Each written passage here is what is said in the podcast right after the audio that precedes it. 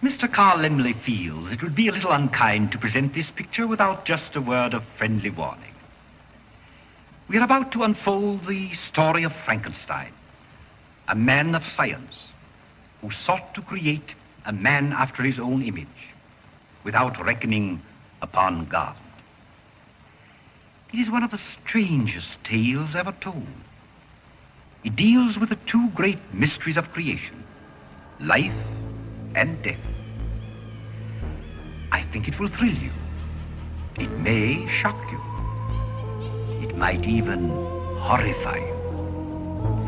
So if any of you feel that you do not care to subject your nerves to such a strain, now is your chance to, uh, well, we've warned you. Welcome to the Rotten Horror Picture Show.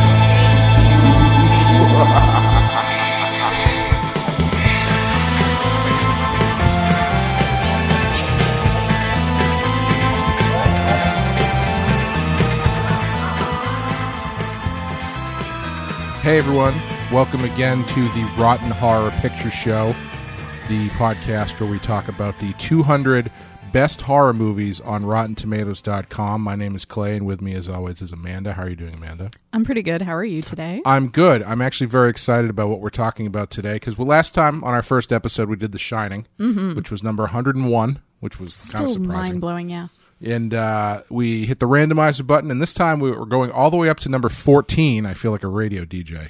All the way up to number fourteen with Frankenstein. Ooh. nineteen thirty-one Frankenstein, uh, directed by James Whale, starring Colin Clive, Boris Karloff, Mae Clark, and John Bowles. And uh, have you seen this one before? Many, many moons ago when mm. I was a little kid. Yeah. Uh, and did... Um, Did it make an impression on you at the time? Uh, not really. Yeah. No, I think I was just overwhelmed by the monster and didn't really get any of the, the more deep thematic mm. things going on. Um, have you read the book? Yes, I have. Yeah, yeah of this course is, I have. This is one of those ones where I think I've had the book. I've had, I think I have like two or possibly three different versions of the book on my shelf as we speak. Really? And I have not read either of them. You should give it a shot. I, I know. If I remember, it's, you know, it's not a very long book. So it's uh, the thing that always stops me, and this kind of goes with a lot of book-to-movie translations, mm-hmm. is I go into it thinking about the movie. Mm. And it takes me a while to switch into book mode. Yeah. So especially with a book like Frankenstein, which I think I've I think I read through it once a long time ago. Mm-hmm. But... When I when you start Frankenstein, it is so much not like the movie, right? That it really takes me a long time to get into, and be and you know we'll talk we'll talk about that stuff when we get into it. Um, but yeah, we'll play the trailer real quick, and then we will talk about Frankenstein. When this dead hand moves, the monster created by a man they called Mad is turned loose to strike terror into the hearts of men.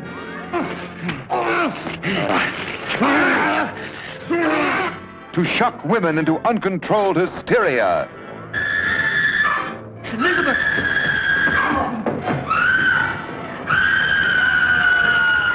To prey upon the innocence of children. This is the story you've heard about, talked about. The spine-tingling, blood-chilling story that stuns your emotions. Frankenstein. Don't touch that!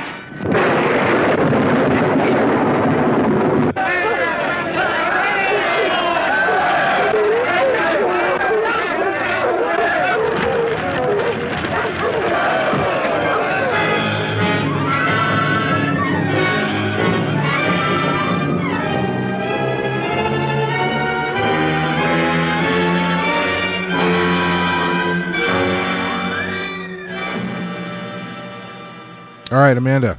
Yes. Give us the rundown of what happens in Frankenstein, directed by James Whale. All right.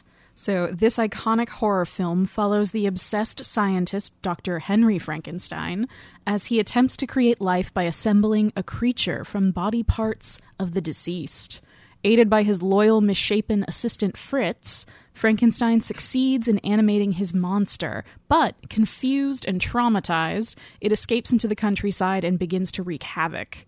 Frankenstein searches for the elusive being and eventually must confront his tormented creation. Mm, yes.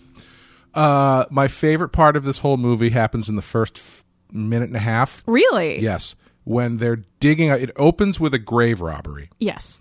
Uh, and there is a shot, I don't know if it's on purpose or if it was just a really nice coincidence. I'd like to think it was on purpose, mm-hmm. where Henry Frankenstein literally shovels dirt into the face of the Grim Reaper. Yes. Great shot. Yeah. I actually, I think I have a note in my in my little notebook here about that one too, because I remember watching that and laughing out loud the minute it happened. Yeah. Like, yeah. It's it's really it's really nice. Um, because it kind of it kind of sums up the entire thing. Yeah. Uh, at least for the first seventy-five percent of the movie. I think this movie kind of falls off story-wise towards the end. Mm-hmm. Um it's The the monster story, I think, is pretty solid all the way through. Yeah. But uh, Henry and everybody else, it just kind of gets silly after a certain point. Yeah, no, definitely. Um, did the version that you watched have the introduction? With, yes. Yeah. Yes, we're the same actor who plays Doctor Veldman. Sure. Uh, yeah, yeah, Doesn't that guy. Yeah. Uh, where he comes out and, and, and, you know, in his tuxedo mm-hmm. and opens the curtain and kind of greets everybody and sets the stage in this wonderfully dramatic, over-dramatic way mm-hmm. of, of like, well, we warned you. Yeah, it's really interesting because it's, it's, it's showmanship, but it's mm-hmm. also... It was also like a studio-mandated warning to put in front of the movie. Was it really? Yeah. It wasn't just... I, I kind of assumed it was just an artistic choice. It's it's kind of... It was kind of a tongue-in-cheek thing yeah. where they're like, hey, wouldn't it be great if you just like warned everybody what yeah. was coming? Because this movie actually was very subversive for the time that it was made. Mm. And there was a lot of cuts that happened to it when it was released subsequently. Uh, really? Most famously... When the monster comes to life, when he says, um, in the name of God, now I know what it feels like to be God. Cut out. Oh. Uh, you know, morality, for, censors, right. and all of that. Um, there's some other little bits that were deemed too violent. The other big one is uh, when he throws the girl into the water. Oh, yeah. That is cut out of the movie. So yeah, you I mean, lose the sympathy and the misunderstanding. Yeah. So all you see is him kind of like make a move towards her. Oh. And then they have the dad walking in with the dead body, so you don't know yeah. what he did to her. Yeesh. Yeah, because yeah. I actually think that that's... I know we're jumping ahead a little bit, yeah. but just because you mentioned it, I, I was...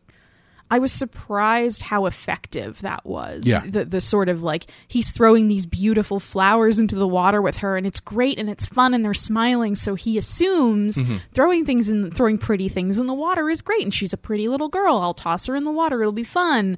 And then, the, yeah, the tragedy and like the look on the, the, the actor who plays the father, the look on his face when he's carrying her through the town yeah. and the way that everybody just falls silent as he passes and like the background noise of the party that, you know, how it progressively dies down as he makes his way through and the mm-hmm. music eventually like kind of cuts out and the dancing stops. I, th- I just thought that was really great. Yeah. He walks through the town of Europe, I guess. Germany. Yeah. It's somewhere. Somewhere in Germany it's, because they're Herr whoever, yeah.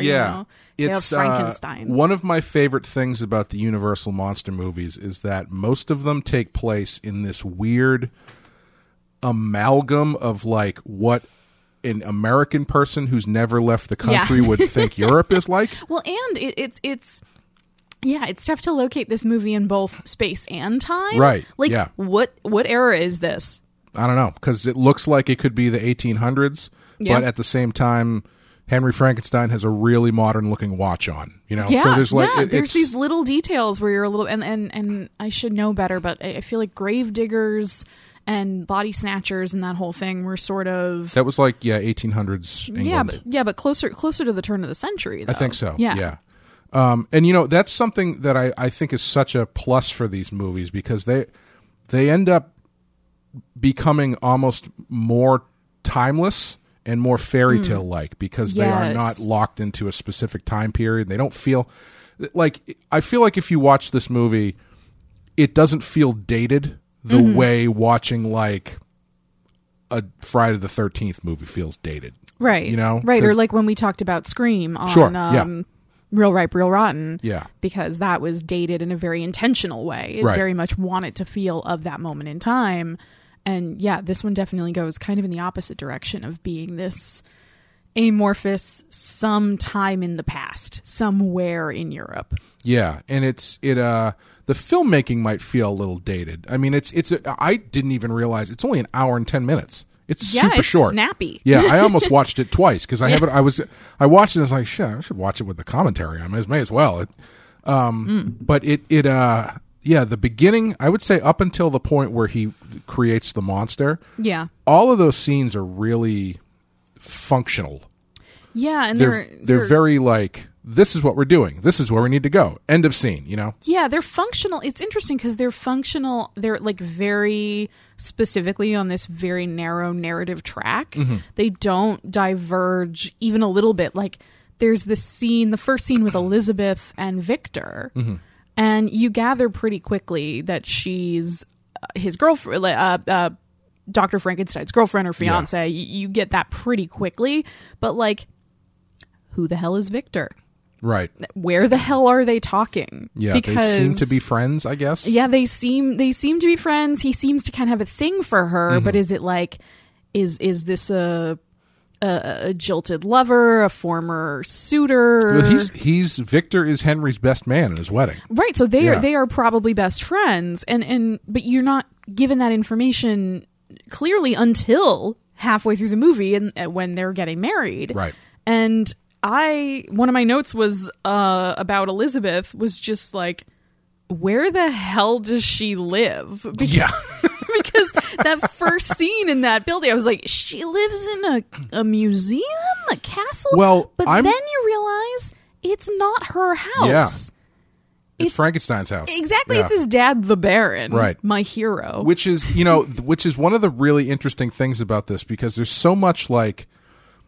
Uh, It's not really world building because they don't really mm-hmm. do much world building. They just kind of right. throw elements at you, and they work because they're fairly archetypal, I think. Yeah. So you've got the Baron of the town. I I don't really know. He seems to be very important to the town. Maybe if we were more familiar with how landed nobility worked in continental Europe during the eighteen hundreds, in fake, we'd, in fake yeah, continental in, in Europe, fake yes. continental Europe, we'd feel a little more comfortable. I, I'm not sure what a burgermeister is, but he seems to have a very pivotal role.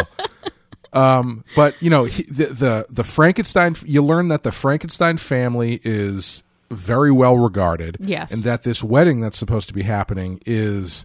I, is a big deal, yeah. Because the the the Burgermeister, I think, says that oh the the wedding is a big deal. I think he literally says something like that. Well, they talk about how the townspeople want to know when it's right. going to be, and everybody's planning for it. It's this very big community event. Right. It's almost like a like a like a town holiday. But they don't tell you why. Like you don't know who Elizabeth is, right? Uh, what family she's from that makes this a big deal, whether yeah. or not it's, I mean, uh, the reason they don't tell you that is because honestly, it doesn't matter because it's not right, really what right. the story's about. Yeah, there's something kind of refreshing about the way that this movie really whittles everything down to its most essential elements mm-hmm. and doesn't bother you with the sort of extraneous details that, you know, some people might like to know. It might cross your mind. Like I, right. it definitely crossed my mind to say, well, where where the heck is Elizabeth from? Where's her family? Like, she's got bridesmaids, yeah. but they don't really seem to give much of a shit about her. Right. She's got bridesmaids who I'm not convinced are different actresses than the ones who are playing the maids of the house. Because right. it's just like, we found four women, we'll put them in some costumes. Um, can we talk about just, this is a really dumb detail, uh, but my favorite moment in this whole movie has nothing to do with horror mm-hmm. and nothing to do with, you know, Grim Reaper imagery. Um, it's when they pour the champagne mm-hmm. for the house staff mm-hmm. and the butler, and there's four maids. The butler takes a sip. Three of the maids take a dainty little sip, and the one maid on the end just downs yep. that whole. She's smart. Gla- yeah. Oh, she's my. She's the best. She, I, I loved her. I was watching that too. Thing yeah. like they took one sip and then put it down, and then there's and one that who's one just maid like, who boom. was just like, "I am going to live this life." And like the the butler kind of looks at her like, "Yeah, you know what's up." Yeah, exactly. I loved it. Yeah. Um, but yeah, it's, it's, you know, looking at it, I think you're right. It's, it's very, it's very lean. It's only an hour. Mm-hmm. Um, and the information they give you is only the essential stuff you need, because yeah. if you look at Henry Frankenstein, the character, yeah, y- we meet him like halfway through his story. We don't, oh, yeah. we don't see why he's trying to bring people back from the dead, mm-hmm. uh, you know, what he was doing before this, um, what he's had to do to get to this point. We've we've got him right before he gets what he wants. Yeah. And what's nice about that is the rest of the movie is essentially, well, I guess this kind of goes into why it kind of falls apart for me. I, I, I, I, sorry, we skipped over the big overview thing. Do you enjoy this movie? um, you know, I got I, so into just the details know, of the, the trivia that we, I we, just jumped we both, in. we both did. It, this is this is both of our our, our faults. Um, I, you know, I think I enjoyed it because I know it's a classic. Yeah. Uh, and it's so iconic, mm-hmm. and there's there's so many things that reference back to it. Um, I mean, even, you know, the "It's Alive" scene. I would and all say of that. I would say this is the most iconic horror movie of all time. I don't know if I would say it's this or Dracula. I see. I was thinking that too, mm. but Dracula has like one element. It's like just basically Bela Lugosi. Yeah. But Frankenstein has the monster.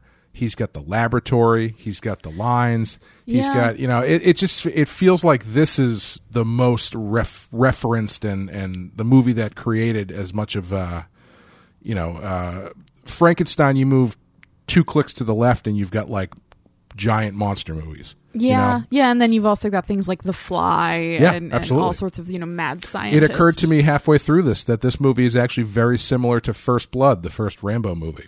You're going to yell at me when I say this. I haven't seen it. This will be the last episode of the Rotten Horror Picture Show. We've had next a good time, run. Next time we'll be back with the first episode of Amanda Watches Rambo, which we will do two hundred episodes. two hundred episodes of Sylvester Stallone. Uh, no, but I mean, you know, it's it's it's it's the similar kind of story about uh, a a, cre- a creation who is then shunned by mm-hmm. its creator, mm. and then. Uh, is misunderstood and then hunted by the by uh you know the, the the people that he's just trying to be uh he's he's not trying to hurt anybody, he's just trying to live his life, and then yeah. he gets hunted down by these people who hate and fear him because they don't understand him. It's interesting, he's forced to push back. I'm g- I'm gonna get real English major on you oh, right please now do.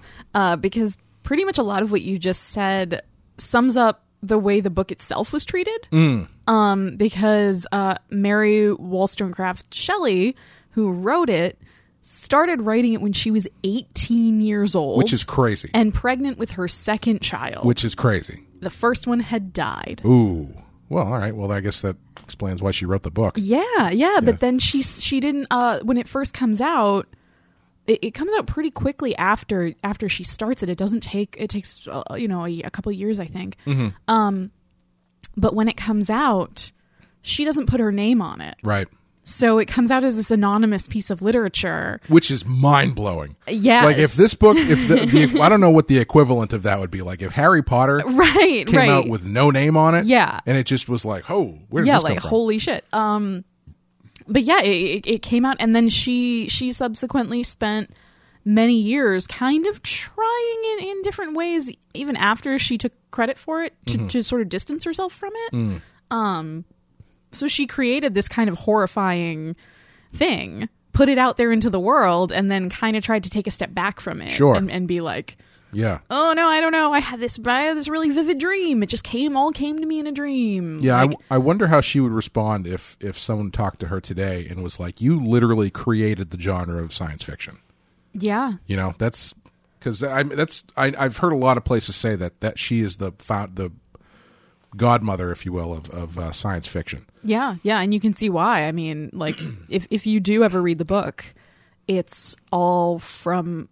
Maybe not all, but it, the vast majority of it is from the point of view of Frankenstein. Right. So it's his papers, his letters, his journals. Right. Very much the way Dracula is written in this sort of uh, collection of documents style. So you get a little more of this like pseudo-scientific jargon in it, which is kind of wonderful. Which is really funny to me, though, because my favorite part of the book is the scene where the monster comes to life, mm-hmm. it, which in the movie...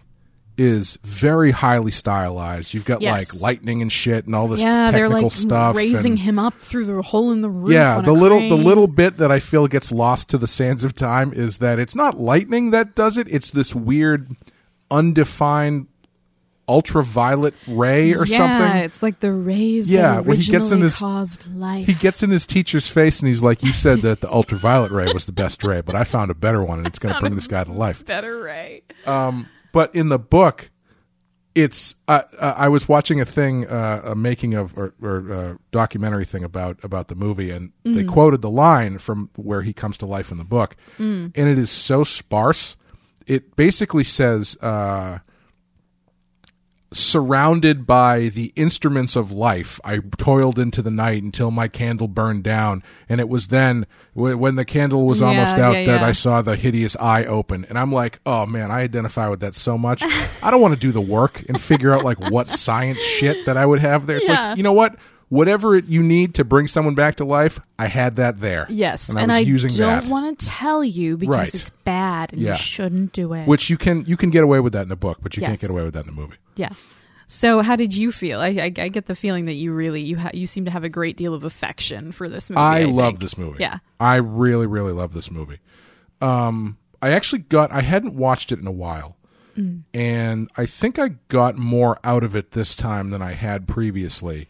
Because it was the first time that the the the I, I was thinking about a few things as I was watching it, specifically mm-hmm.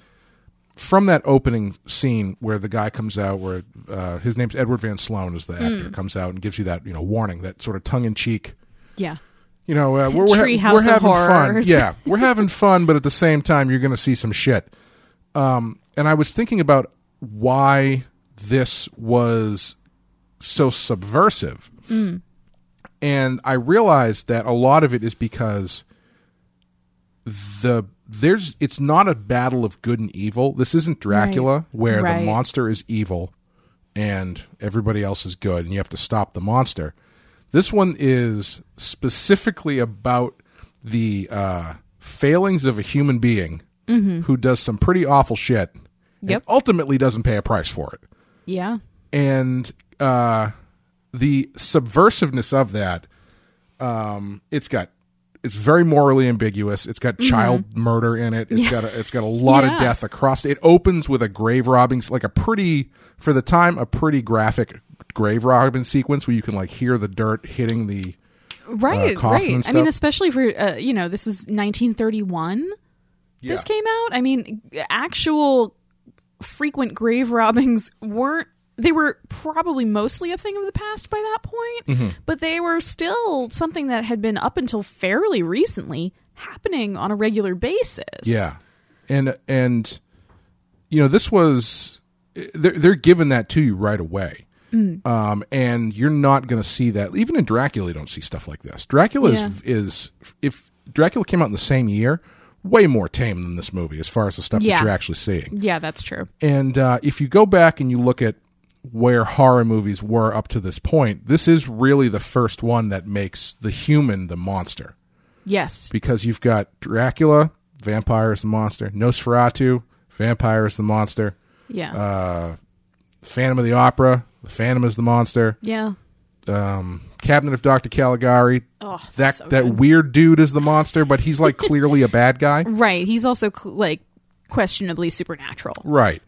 And this is the first time that that you're really presenting your audience with the inverse of that, where, well, no, the monster is actually the good guy. If you want to go there. Yeah, debatably, yeah. he's I shouldn't say he's the good guy, but he's, he's a victim. He is a victim. Yes, yes. yeah. And his story is is really heartbreaking. Like yeah. I, the, the final scene in the movie, well, the second, the final scene in the movie is weird, but yeah. the second, the, what oh, yeah. should have been the final scene yes. in the movie is him burning to death inside the windmill, horrifically, horrifically, yeah. and it's legitimately heartbreaking. Absolutely, and I like I haven't I have notes about that too, about how the cutting back and forth between the mob and the sounds of the mob and the sounds of the flames, and then cutting back to, you know, the monster just kind of screaming in this very high pitched but like very human, yeah, sound of panic, yeah. is like very heartbreaking. Yeah. And the the the theme through the movie of just uh not f- so this movie, uh, the guy who made this movie, James Whale, was mm. was uh, a soldier in the First World War, mm. and so much of the h- horror of the twentieth century starts as a direct result of people re- who were in the First World War reacting to the First World War, mm. and um, I can see that in this because the the book that I'm currently writing takes place during World War One, so I've been reading a bunch of a lot of this stuff, and I can see this sort of theme in the movie of people, someone with a lot of power, mm-hmm. setting something in motion that he has no idea what the consequences are going to be, just yeah. because he can do it, and then it gets way out of hand, and he basically just sort of washes his hands of it and walks yeah. away. Yeah, there's this really weird, like, mid-movie pivot that mm. happens with the character of Henry Frankenstein. He just goes home. yeah, well, and, and and he kind of becomes a different person. Yeah, he does. He he he. When you're first introduced to him, he's this very bizarre, sort of sinister, like mad scientist type who's yeah. crawling through the dirt in graveyards with his like. Very strange assistant who is ne- who is also, speaking of not getting background information and mm. not getting an explanation, yeah. Fritz is like, okay, where did you find this guy? No idea. What are his qualifications? Why are he, you letting him help you? He can apparently shimmy up a pole real nice. He climbs right? ropes real good too. So not, not great with stealing brains though. Yeah. But excellent with torches.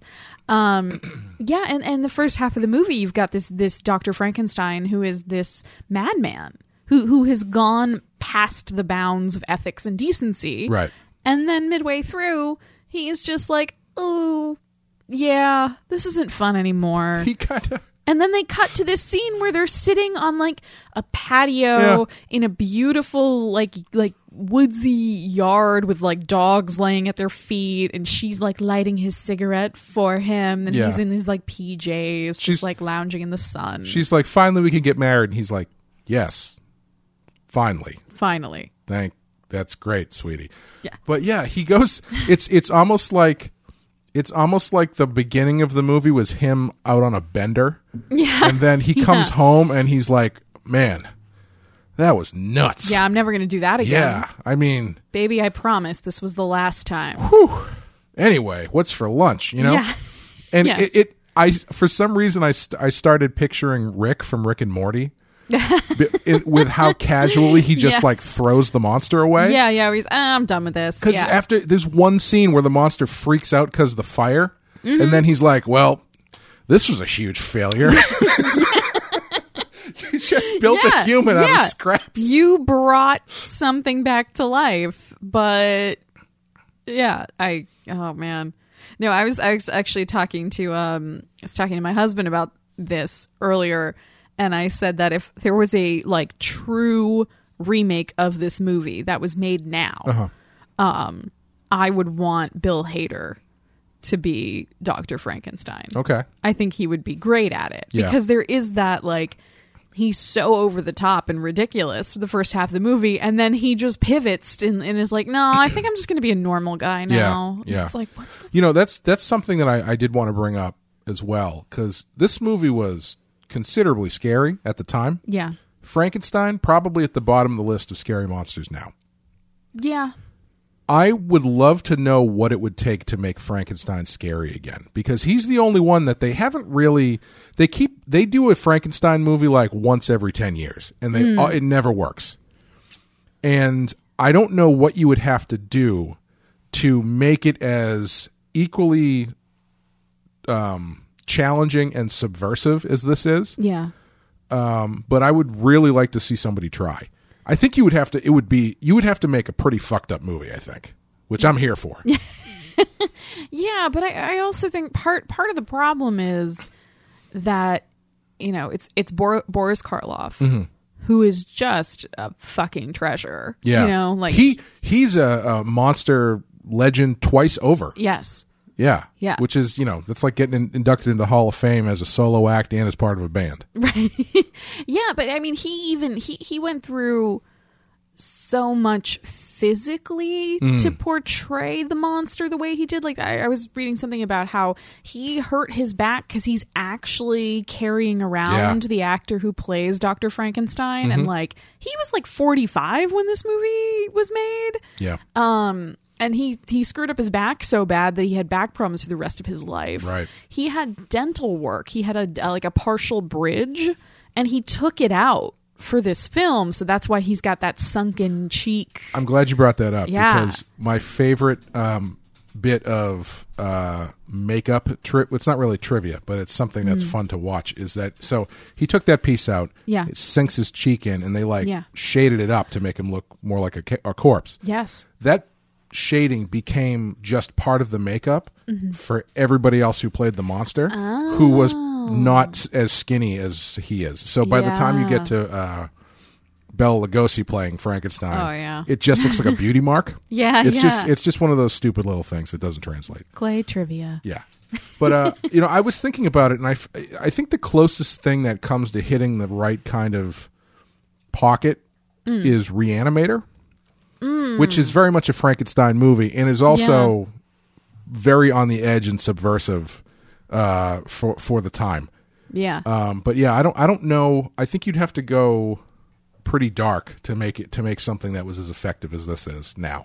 Yeah, I, I, I think that's true because I, I think when this movie came out, I mean, I can just only speculate, but um, I think Karloff's appearance was so iconic. His his physical presentation was so immediately horrifying mm. that he didn't need to be evil. Right. He didn't need to, like, you know, he kills the little girl, which is horrifying, but it's horrifying in a dual way, where it's horrifying because the little girl dies, mm-hmm. but it's also horrifying because he doesn't understand what right. he's really done until it's over, and then right. he knows he's done something wrong. You can he looks panicked, he runs away. But I, I think what makes this movie frightening when you when I watch it now, at least, is that yeah you know the humans are the monsters in it, right? uh, I, I think that's that's the tricky part. If you were to try to remake it now and try to make Frankenstein's monster yeah. scary again, it would almost change the nature of the character. mm. Well, you know, um when after they stopped making these movies in the uh, Universal stopped making these movies in like the fifties, early fifties, mm. uh, Hammer Studios in, in England kind of picked up the baton, because mm. all of this stuff is public domain as long as you don't use the the iconic makeups. Yeah. So the, they started doing Frankenstein and Dracula and Wolfman. Well, not Wolfman because that's copyrighted, but um, the really smart thing that they did was they ma- were making Frankenstein movies where Th- Doctor Frankenstein is explicitly the villain of the movie. Yeah. And it is it is every single time they do it, it is the monster is some sort of victim or some sort of unwilling participant. Mm-hmm. And Peter Cushing as the yes. doctor oh gets, get, gets progressively eviler and eviler through each movie. Uh, I'm looking forward to when we get to one of our five spot movies when we do uh, Frankenstein Must Be Destroyed, which is one of my favorite movies. But well, then that's that's interesting because that's a very different take on the Doctor Frankenstein character, because in this movie he's almost kind of impotent. Yeah. Um, he manages well, uh, to bring the monster to life, but mm-hmm. he doesn't manage to successfully do much beyond that. Like he, right. he can't really he can't fight the monster. He can't take control of his of his his. third of the mob that he, he leads yes. into the into the mountains. He's like, no way. He's not even assertive way. about any of that. Like, yeah. even even that thing at the end, there's no assertion from him about no. trying to find. He's just like, all right, I guess I'll go left. He spends more time fainting or unconscious, un- unconscious. Jesus. Yeah. Uh, thanks. Um, no, he he he's almost in even you know. Obviously, Elizabeth has her damsel in distress moments, but he's actually much more of a damsel in distress, which is, I, right. I think, an interesting positioning for a character that, you know, should have a lot more agency yeah. throughout it's, this. It's very interesting because he is positioned as the hero yeah. in the second half of the movie. Yeah, but it's all his fault. And he's really bad at it, like you said. And impotent is, is a really interesting word to use, because through this this watch again, um, I noticed that I, one of the things that I always could never figure out is, why is he using pieces of bodies? Like, if if he's just bringing somebody back from the dead, why do you need to piece a body together? Yeah. And it was this time is the first time I've ever picked up on a line where he says, I'm not bringing something back from the dead. I'm creating new life. Yeah. And I was like, oh, that makes so much more sense. Why, you know, he's not, because his his drive, and I think they do this in a lot of the other versions, his drive is not like fixing, correcting something that has gone wrong. Like, it's not mm-hmm. because someone in his past has died. Right. And he's like, I need to figure out how to bring people back from the dead. Right. He's literally saying, like, fuck God. I'm going to do this myself, and I'm going to make a new life. But he's also trying to take on a, a mother role. Mm. He's making a new life without a woman.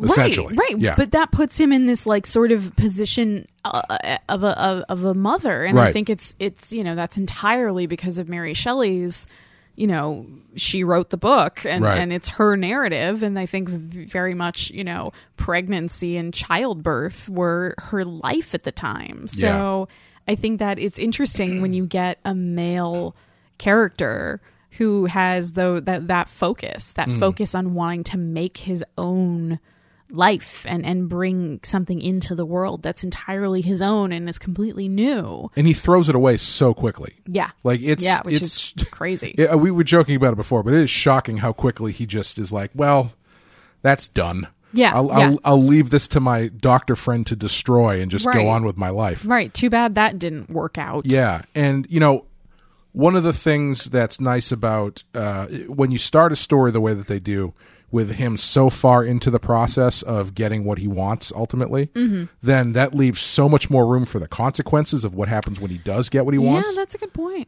However, one of the ways that this movie fails, which we've kind of said a few times already, is he doesn't ultimately suffer any consequences from this stuff, which is no.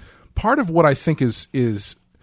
ends up being fairly, I think what made the, a part of what made this movie difficult at the time is that they're they keep trying to squeeze Doctor Frankenstein into this like hero role. Yes. But he's the cause of everything. Yeah. And if you're squeezing him into the hero role, ultimately that means he doesn't suffer from the consequences of the bad thing. Right. He's because supposed he to, wins. Yes. He's supposed to get the girl at the end. Right.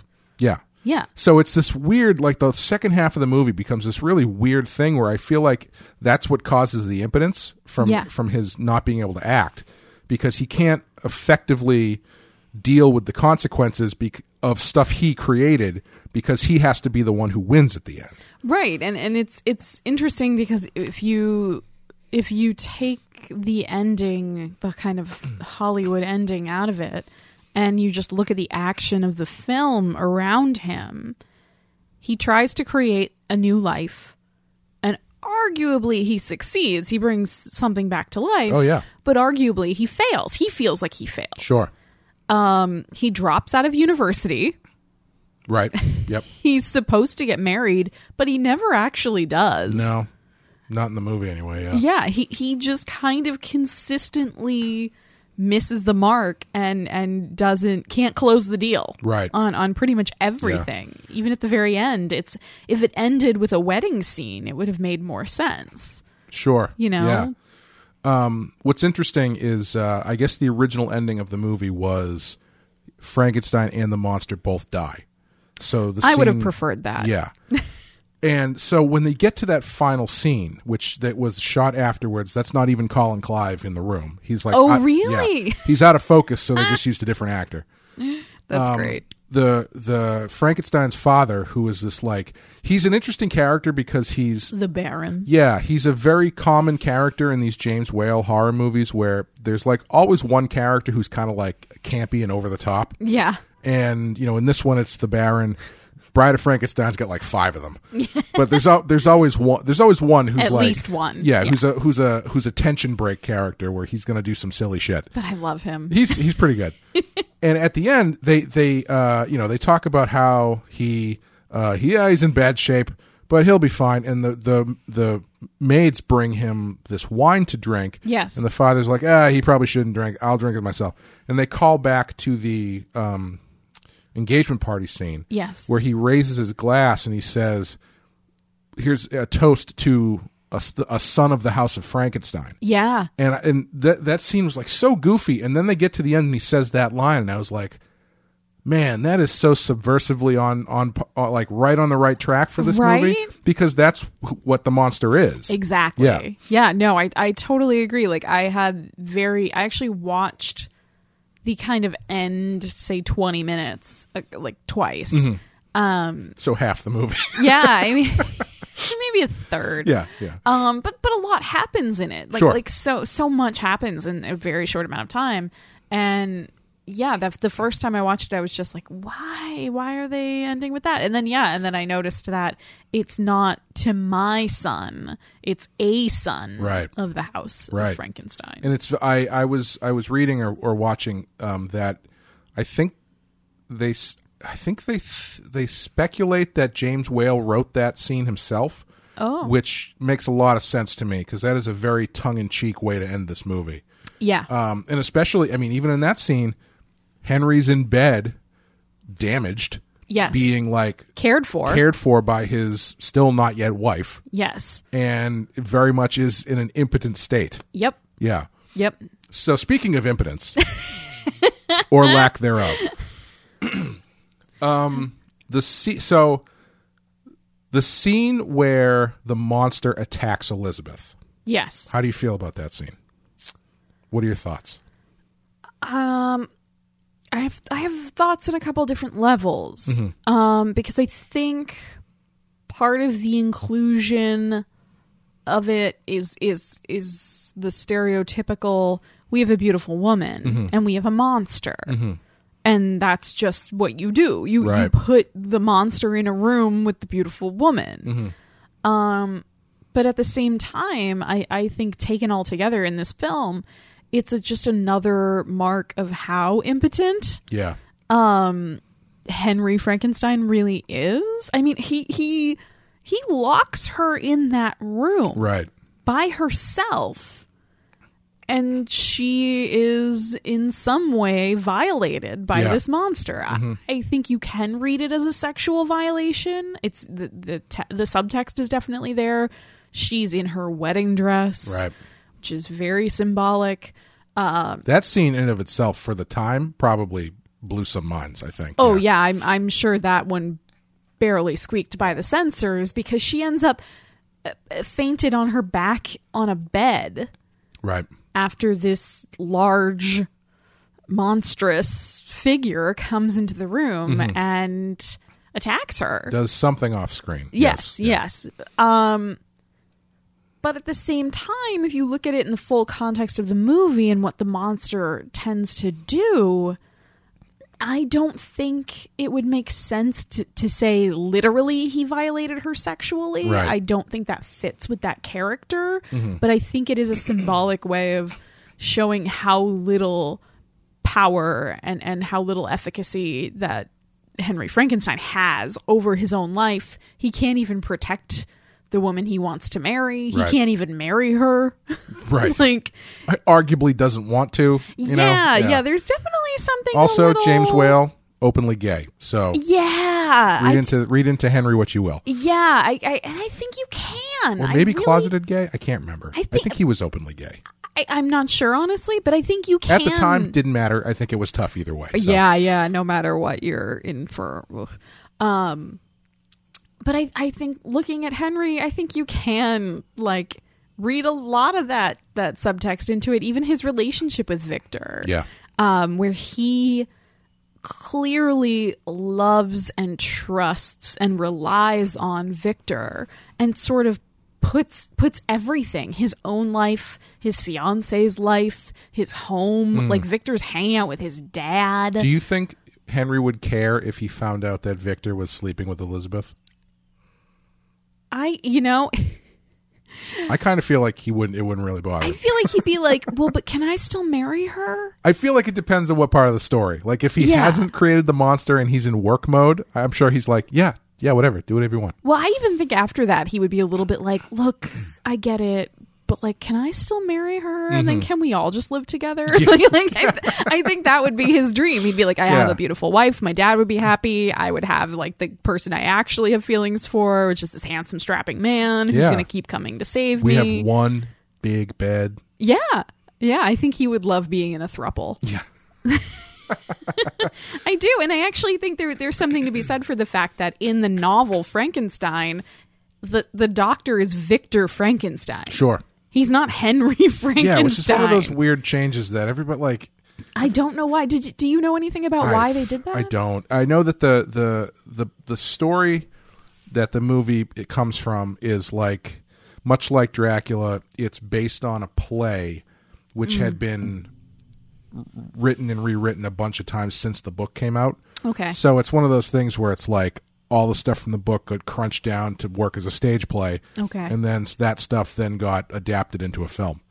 So so that's how we ended up with Henry Frankenstein and Call Me By Your Name, Victor, whatever his last name was. Because that's kind of broke, the vibe broke it gives back, me. Ver- Brokeback Burgermeister. Oh, no. Anyway. Uh, I, so I, I don't know specifically why they changed the names, but it's one of those things where it's like now it's like, oh, it's Victor Frankenstein. Yes. He's like a baron. It's like, no, those are three different characters yeah. in this movie. Yeah. Uh, his assistant's named Igor, right? No, his name's Fritz. Fritz. Igor doesn't show up until like the third movie. Um. Well, the reason the reason I brought up the attack of Elizabeth is because yes. it's another one where watching it this time, it read a lot differently than when I was younger because yeah. when I was younger, it's like, oh, he's the monster. Yeah, he's attacking attacking her. And in the book, he the monster specifically, because the monster's a lot smarter in the book. Yes. He specifically attacks Elizabeth because he is g- trying to attack Victor or yes. Doctor Frankenstein.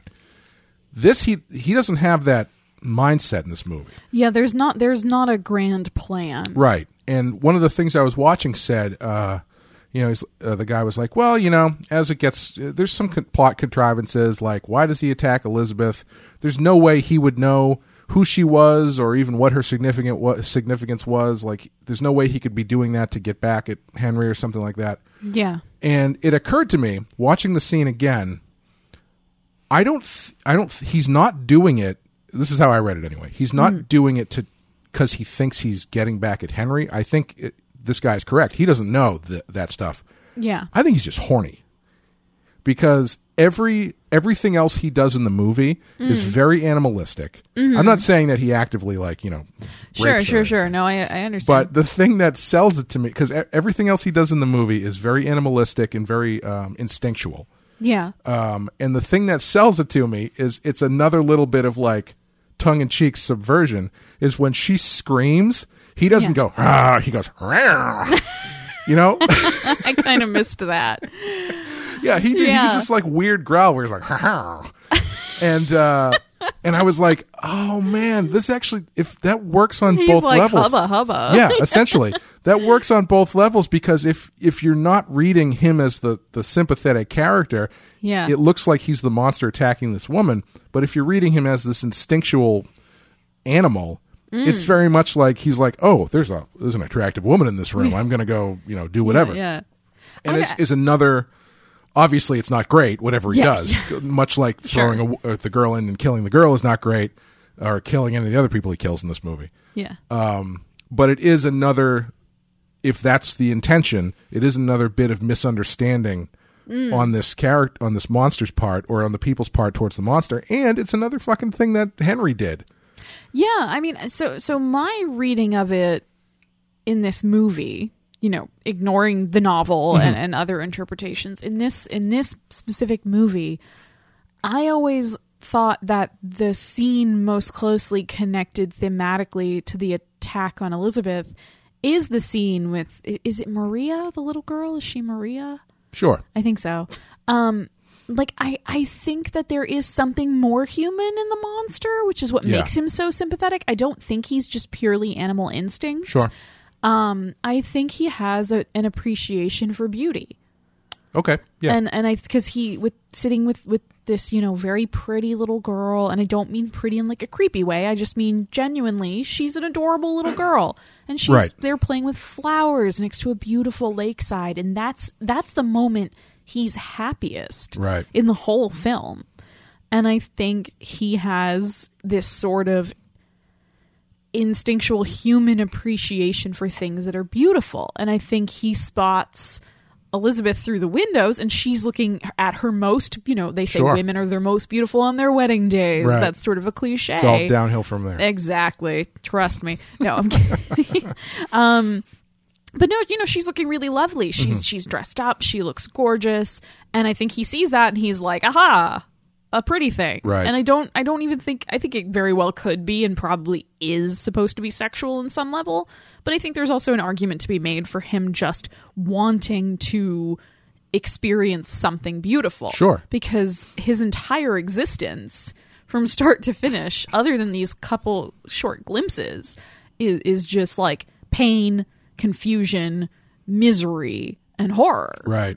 So I, I mean, I think, I think in a weird way it is, you know, I think your your explanation makes more sense than mine does. Well, I, I also think there's room for both. I don't yeah. think it has to be well, one I, or the other. I think but. I think you're right, because it's I think part of what makes that work so well is that you don't see what happens. Yeah, and you don't even really see him grab her, from what I remember.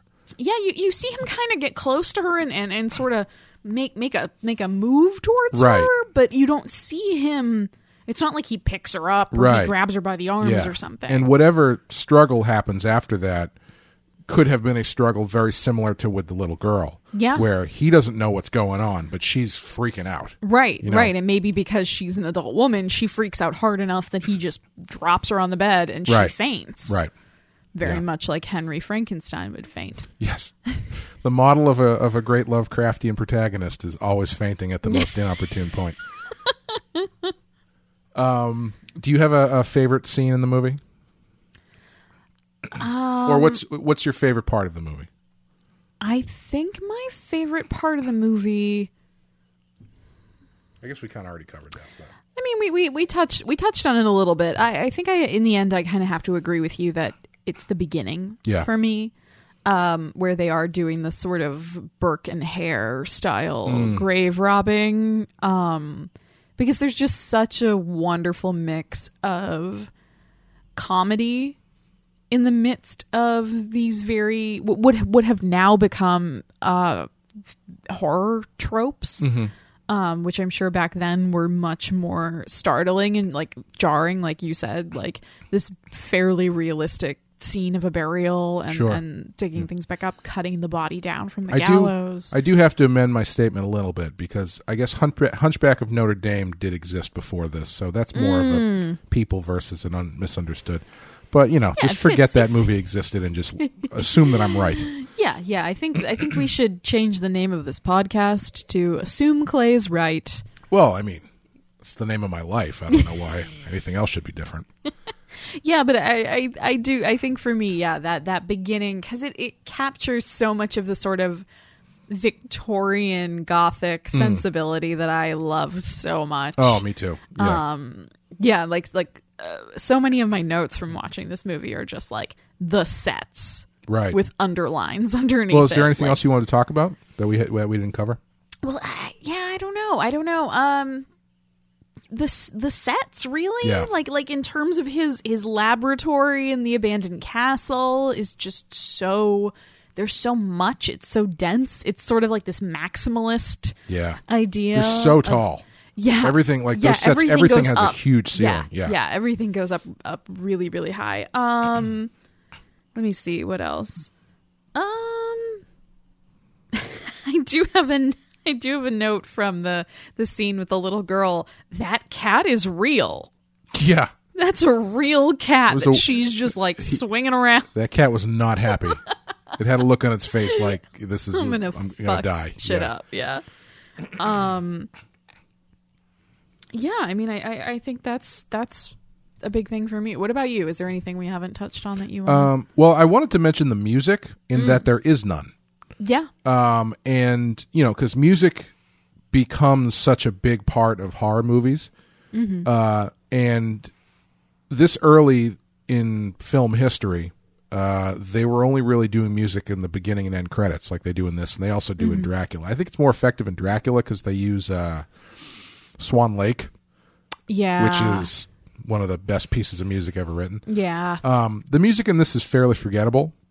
Uh, and it's just really interesting to me that four years later, you've got Bride of Frankenstein that has full music, like music through the whole movie, and very identifiable score to it that, you know, hmm. if, once we watch that, I don't I don't know how familiar with you are, you are with it. I haven't seen that one, actually. Really? Yeah. Oh, it's great. Yeah. It's real weird. Like, it's it's oh, very sure. strange. I'm, I, the premise alone. Yeah. It's like, you know how you know how Batman Returns yeah. is like, they kind of let Tim Burton off the leash a little bit and just yeah. said, just do a Tim Burton movie with Batman in it. Yeah, and things Bride got real Fra- weird. Yeah, Bride of Frankenstein is like, they told James Whale, just do whatever you want, and it gets weird.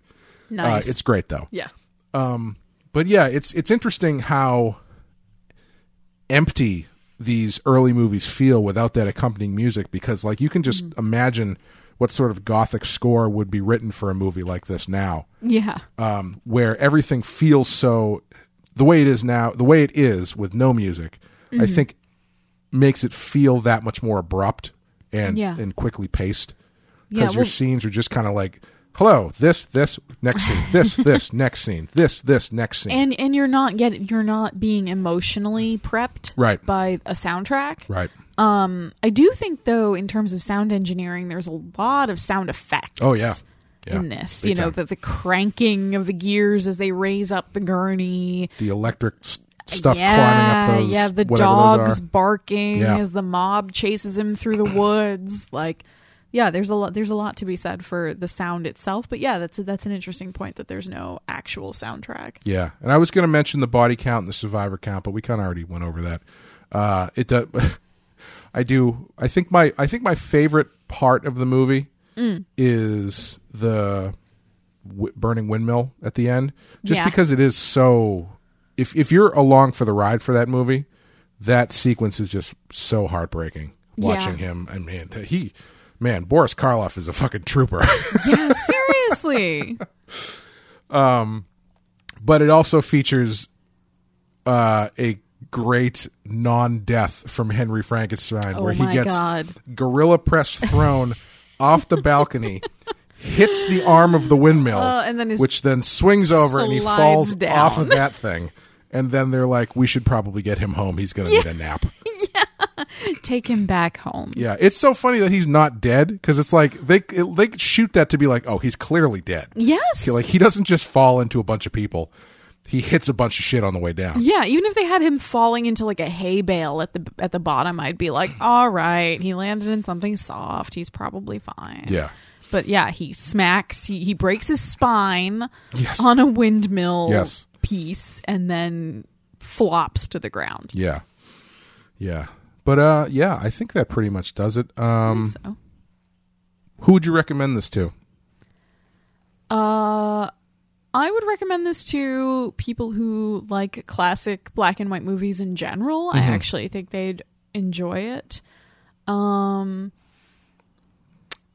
I would recommend this to people who want to go into the sciences. Yeah. I would recommend it to people who like grave robbing and absentee fathers. um, yeah, I think that's gonna. I think that's gonna do it. I think. Uh, I think we've talked about that for long enough. Yeah. So what are we going to do next time? Uh, I hit the randomizer and we landed on number one hundred seventy, Ooh. Which is Wes Craven's New Nightmare. Oh, you must be so excited. I am excited because um, that was that was the alternate for when we were doing uh, Real Ripe and Real Rotten when we did yes. Wes Craven. So uh, I'm going to try and get Wes back on so, to talk about that. So two Wes's, one time. Podcast. Yeah, he's real busy though, so. He doesn't really do many podcasts anymore. Really? No, he does them every like friggin' day. I don't know how he finds the time to do it. You you got me. You were so deadpan on that one. I was like, wait a second, what happened to Wes? Anyway, yeah. Uh, yeah, so thanks for listening, and uh, we will see you next time with Wes Craven's New Nightmare. Dun, dun, dun.